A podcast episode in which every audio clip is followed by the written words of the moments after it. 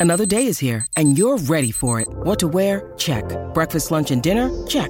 Planning for what's next and how to save for it? That's where Bank of America can help. For your financial to dos, Bank of America has experts ready to help get you closer to your goals. Get started at one of our local financial centers or 24-7 in our mobile banking app. Find a location near you at bankofamerica.com slash talk to us. What would you like the power to do? Mobile banking requires downloading the app and is only available for select devices. Message and data rates may apply. Bank of America and a member FDIC. When you need mealtime inspiration, it's worth shopping Kroger, where you'll find over 30,000 mouthwatering choices that excite your inner foodie. And no matter what tasty choice you make, you'll enjoy our everyday low prices, plus extra ways to save, like digital coupons worth over $600 each week. You can also save up to $1 off per gallon at the pump with fuel points. More savings and more inspiring flavors make shopping Kroger worth it every time. Kroger, fresh for everyone. Fuel restrictions apply.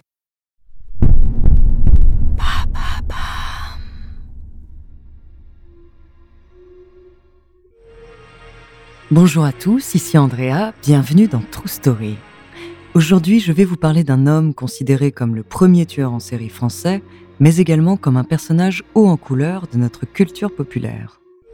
Homme à la longue barbe et au regard perçant, escroc et séducteur, cet homme fut surnommé le Barbe Bleue de Gambet parce qu'il faisait disparaître les femmes qu'il séduisait pour jouir de leurs économies.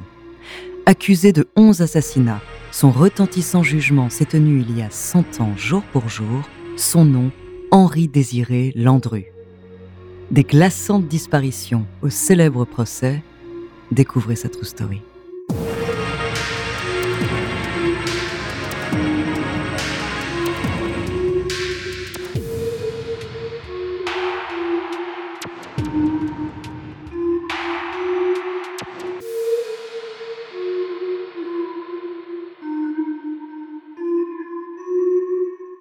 Cet épisode contient des séquences violentes relatant des sévices corporels qui pourraient choquer les plus jeunes.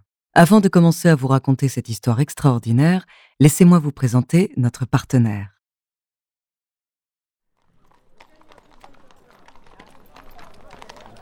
En 1869, dans les rues du quartier populaire de Belleville, naît le jeune Henri Désiré Landru. Issu d'une famille modeste, son enfance n'en est pas moins heureuse, lui qui connaît un parcours de bon élève dans une école catholique. Il fut même enfant de cœur, sous-diacre, et ses parents envisagèrent aussi de l'envoyer au séminaire. C'est un peu plus tard qu'il rencontre des difficultés, lui qui rêvait d'une carrière en architecture, il ne parvient pas à entrer dans une école supérieure. Plus tard, pour séduire Marie-Catherine Rémy, celle qui deviendra sa femme, il fait croire qu'il travaille dans un cabinet d'architecte. Il l'épouse en 1893 et le couple a quatre enfants.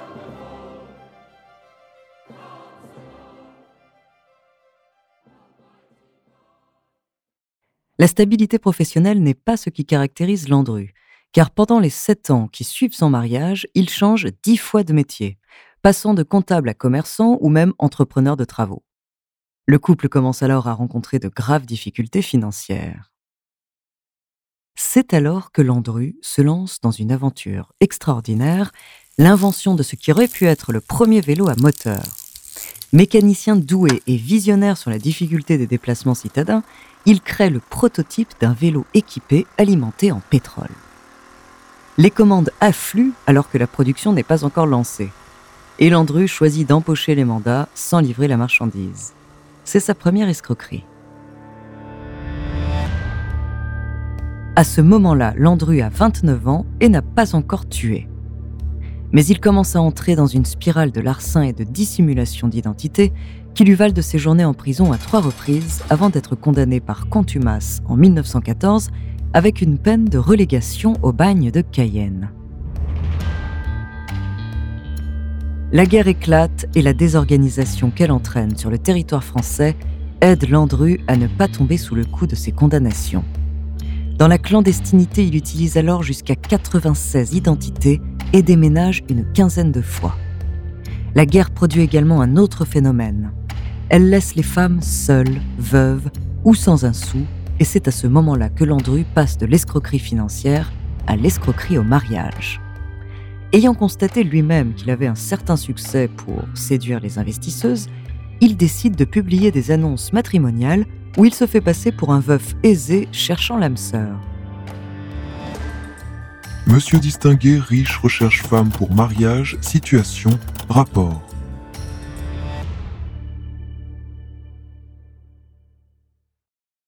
De bonnes présentations, beau parleur et doté d'un certain sens de l'humour, Landru entre en contact avec 283 prétendantes, mais ne retient que des célibataires d'un âge respectable, au physique moyen, isolés ou veuves, et bien sûr, avec quelques économies.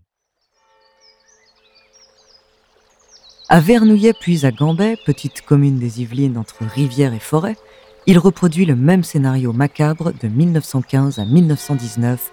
Il recrute une fiancée, la séduit, lui fait signer une procuration, prend possession de ses économies avant de la tuer et de faire disparaître son corps.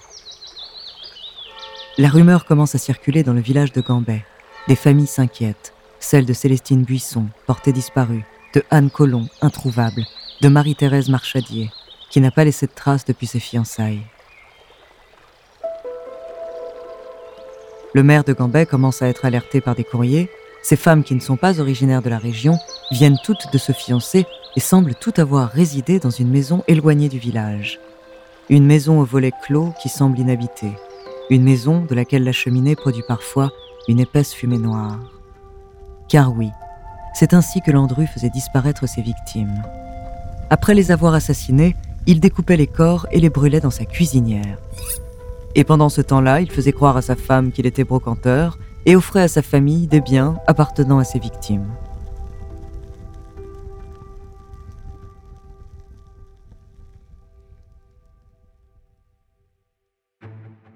La rumeur de ces disparitions parvient jusqu'à Paris dans les bureaux de la première brigade mobile. C'est l'inspecteur Jules Belin qui est chargé de cette affaire dès janvier 1919. À ce moment-là, le dossier est plutôt mince. Deux femmes ont disparu et les familles s'inquiètent. Mais Belin s'attarde et prend le dossier au sérieux. C'est sa persévérance ainsi que l'intervention de l'une des proches des victimes qui par chance aperçoit Landru en plein Paris qui va permettre son arrestation. Belin entre alors de force dans l'appartement d'une femme. Il cherche à arrêter son amant, un certain Lucien Guillet. La police va mettre une journée à découvrir que ce monsieur Guillet est aussi connu sous les noms de Frémier ou Dupont, entre autres. Les policiers du Quai des Orfèvres partent aussitôt perquisitionner le domicile du suspect au 76 rue de Rochechouart dans le 9e arrondissement à Paris.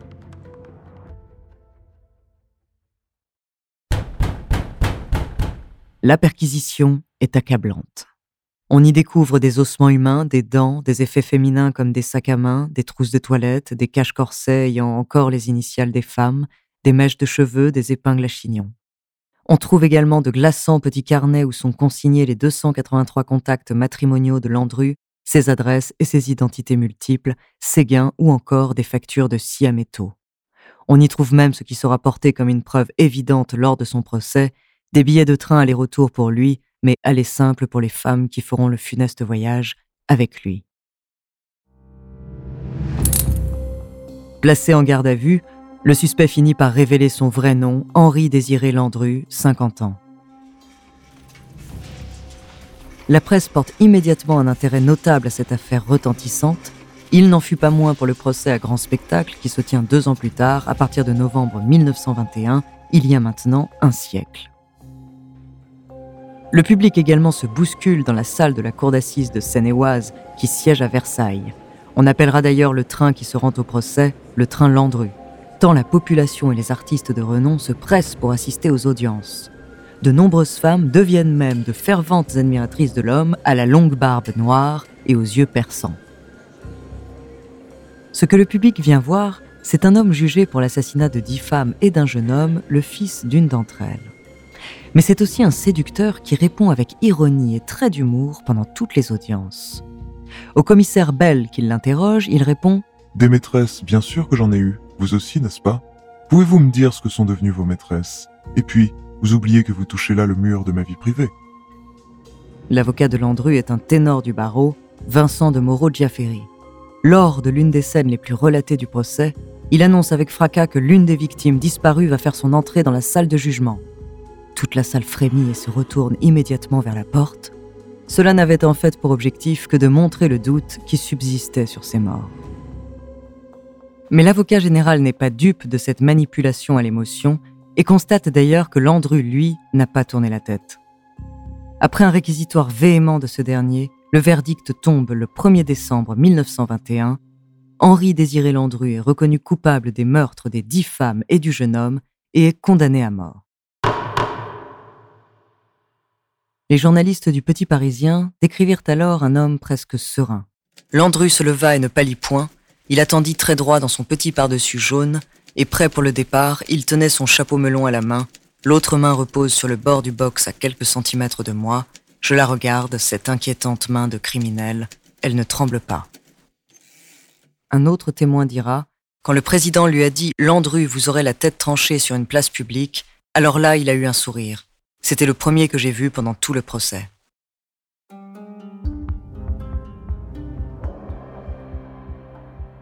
Juste avant l'exécution, son avocat lui demande s'il a des aveux à faire. Cela, maître, c'est mon petit bagage lui répondra-t-il avant que la guillotine tombe le 25 février 1922. Le Barbe Bleue de Gambet est donc parti avec ses secrets et encore aujourd'hui, la fascination perdure. Cent ans après, le tueur en série a inspiré quantité de livres, films, bandes dessinées, pièces de théâtre et même des chansons. Seule une femme aura échappé à ces actes barbares, Fernande Segret. Landru était amoureux d'elle et en fit sa maîtresse. En janvier 1968, soit plus de 45 ans après la disparition de Landru, à la date anniversaire de sa demande en mariage, elle se jette dans une rivière.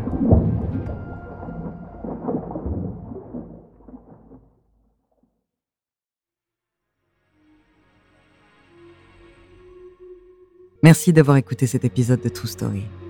La semaine prochaine, je vous parlerai d'une célèbre chasse aux sorcières dans l'Amérique du Nord coloniale. En attendant, n'hésitez pas à nous faire part d'histoires que vous aimeriez entendre sur votre plateforme d'écoute préférée ou alors via la page Instagram ou Twitter de Bababam. Nous nous ferons un plaisir de les découvrir.